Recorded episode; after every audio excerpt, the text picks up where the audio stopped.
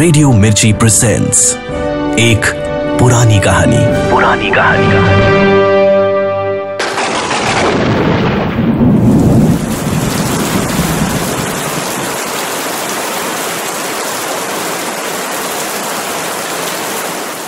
अब सुनिए एक पुरानी कहानी में।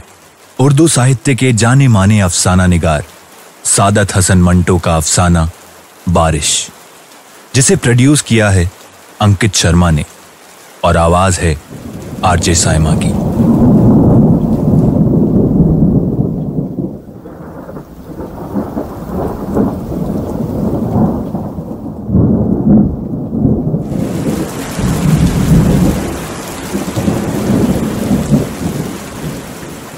मूसलाधार बारिश हो रही थी, और वो कमरे में बैठा जल थल देख रहा था।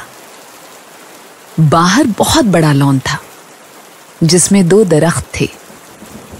उनके सब्ज पत्ते बारिश में नहा रहे थे। उसको ऐसा महसूस हुआ कि वो पानी की इस बारिश से खुश होकर नाच रहे हैं।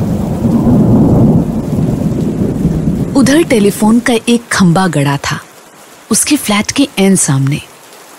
वो भी खुश नज़र आता था। हालाँकि उसकी खुशी की कोई वजह मालूम नहीं होती थी। उस बेजान चीज़ को भला क्या खुशी हो सकती है? लेकिन तनवीर ने जो बहुत गमगीन था, यही महसूस किया कि उसके आसपास जो भी चीज़ है, खुशी में नाच गा रही है। सावन गुजर चुका था, मगर बारिश नहीं हुई थी। लोगों ने मस्जिदों में इकट्ठे होकर दुआएँ मांगी, मगर कोई नतीजा नहीं निकला। बादल आते जाते रहे। मगर उनके थनों से एक कतरा भी न टपका। आखिर एक दिन काले काले बादल आसमान पर घिराए और छाजों पानी बरसने लगा। तनवीर को बादलों और बारिश से कोई दिलचस्पी नहीं थी। उसकी ज़िंदगी चटियल मैदान बन चुकी थी, जिसके मुँह में पानी का एक कतरा भी किसी ने न टपकाया हो। दो साल पहले, उसने एक लड़की से जिसका नाम सुरैया था, मोहब्बत शुरू की थी। मगर वो एक तरफा मोहब्बत थी। सुरैया ने उसे ध्यान देने लायक ही न समझा। सावन के दिन थे, बारिश हो रही थी। वो अपनी कोठी से बाहर निकला। लंगोट पहनकर नहाया और बारिश के मज़े लिए आम बाल्टी में पड़े थे। वो अकेला बैठा उन्हें चूस रहा था। कि अचानक उसे चीखें और कहकहे सुनाई दिए। उसने देखा कि साथ वाली कोठी के लॉन में दो लड़कियाँ बारिश में नहा रही हैं और खुशी में शोर मचा रही हैं। उसकी कोठी और साथ वाली कोठी के दरमियान सिर्फ़ झाड़ियों की एक दीवार लगी थी।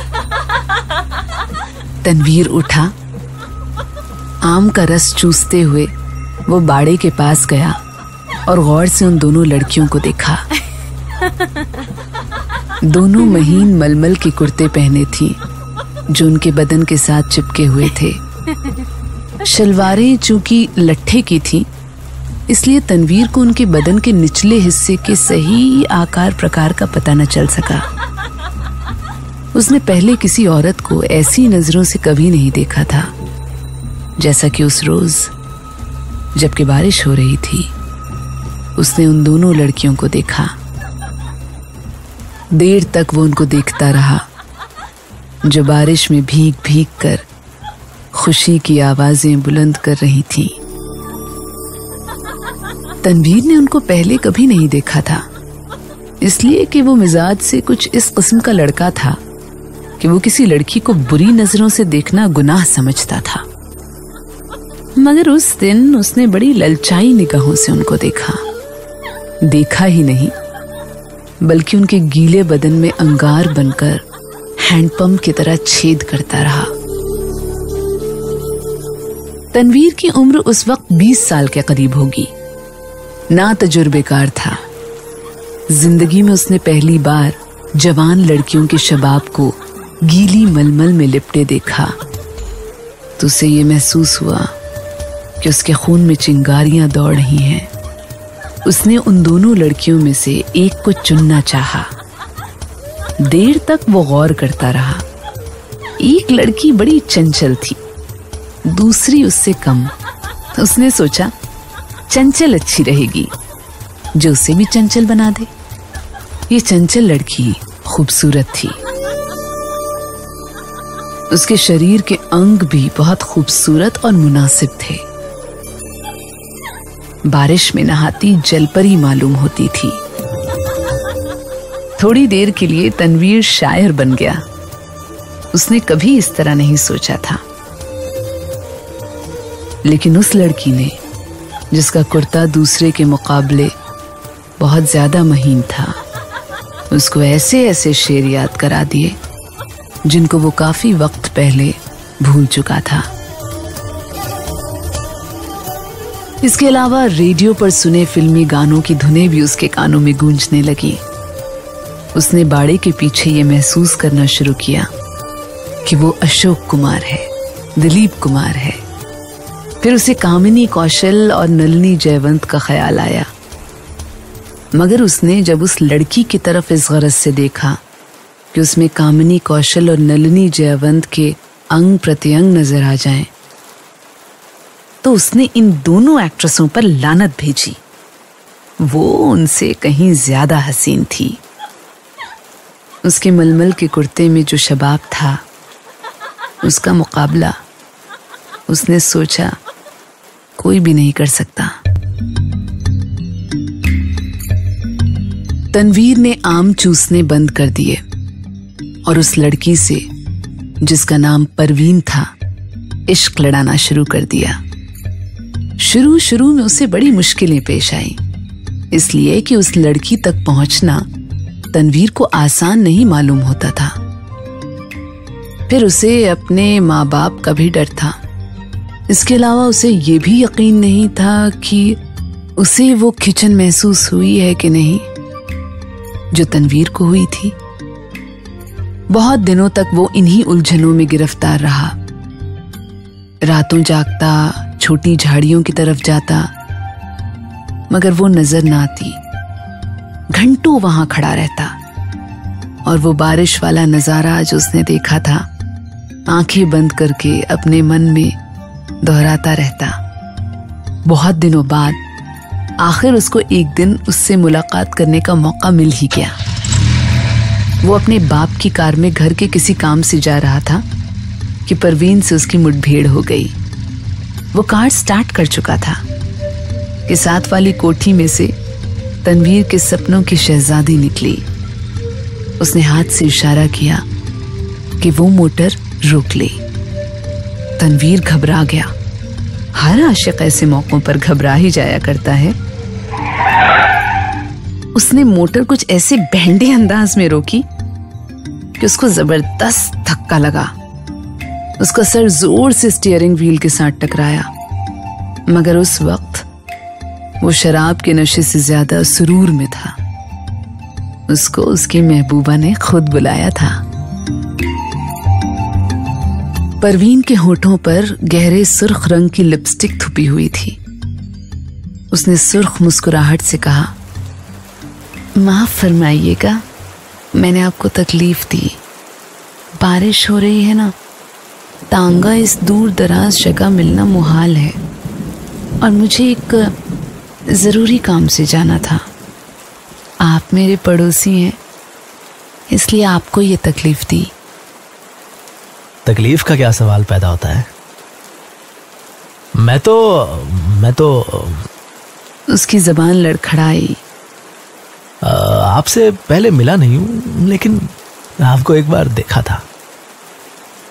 परवीन अपनी सुर्ख मुस्कुराहटों के साथ कार में बैठ गई और तनवीर से पूछा आपने मुझे कब देखा था? आपकी कोठी के लॉन में जब आप जब आप और आपके साथ एक और लड़की बारिश में नहा रही थी। हाय आप देख रहे थे? ये गुस्ताखी मैंने ज़रूर की है इसके लिए माफ़ी चाहता हूँ। आपने देखा क्या था? एक सवाल ऐसा था कि तनवीर उसका जवाब नहीं दे सकता था। आए बाएँ साएँ करके रह गया। जी कुछ नहीं बस आपको मेरा मतलब है दो लड़कियाँ जो बारिश में नहा रही थी और खुश हो रही थी मैं मैं उस वक्त आम चूस रहा था। आप आम चूसते क्यों हैं? काट कर क्यों नहीं खाते? तनवीर ने मोटर स्टार्ट की। उसकी समझ में ना आया कि इस सवाल का जवाब क्या दे। चुनाचे वो गोल कर गया। आपको मैं कहाँ ड्रॉप कर दूँ? आप मुझे कहीं भी ड्रॉप कर दें वही मेरी मंजिल होगी। तनवीर ने यूँ महसूस किया कि उसे अपनी मंजिल मिल गई है। लड़की जो उसके पहलू में बैठी है अब उसी की है। लेकिन उसमें इतनी ज़रूरत नहीं थी कि वो उसका हाथ दबाए या उसकी कमर में एक दो सेकंड के लिए अपना बाजू डाल दे। बारिश हो रही थी। मौसम बहुत खुशगवार था। उसने काफ़ी देर सोचा। मोटर की रफ्तार उसके ख्यालात के साथ साथ तेज होती गई। आखिर उसने एक जगह उसे रोक लिया और एहसासों में बहकर उसको अपने साथ चिमटा लिया। उसके होठों पर अपने होठ रख दिए। उसको ऐसा महसूस हुआ कि वो कोई बहुत ही लजीज आम चूस रहा है। परवीन ने भी उसे नहीं रोका। लेकिन फ़ौरन तनवीर को यह एहसास बड़ी तेज़ी से हुआ कि उसने बड़ी अश्लील हरकत की है और शायद परवीन को उसकी हरकत पसंद नहीं आई। चुनाचे एकदम संजीदा होकर उसने कहा, आपको कहाँ जाना है? परवीन के चेहरे पर यूँ तो नाराज़गी के आसार नहीं थे लेकिन तनवीर यूँ महसूस कर रहा था जैसे वो उसके खून की प्यासी है। परवीन ने उसे बता दिया कि उसे कहाँ जाना है। जब वो उस जगह पहुँचा तो मालूम हुआ कि वो रंडियों का चकला है। अरे आना। जब उसने परवीन को मोटर से उतारा तो उसके होठों पर गहरे लाल रंग की मुस्कुराहट बिखर रही थी।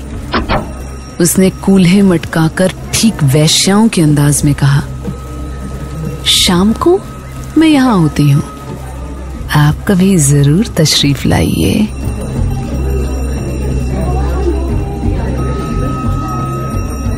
तनवीर जब बहुत चक्का होकर अपनी मोटर की तरफ़ बढ़ा तो उसे ऐसा लगा कि वो भी एक वैश्या है।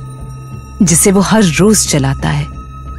उसकी लाल बत्ती लिपस्टिक है, जो परवीन के होठों पर थुपी हुई थी। वो वापस अपनी कोठी चला आया। बारिश हो रही थी और तनवीर बेहद गमगीन था।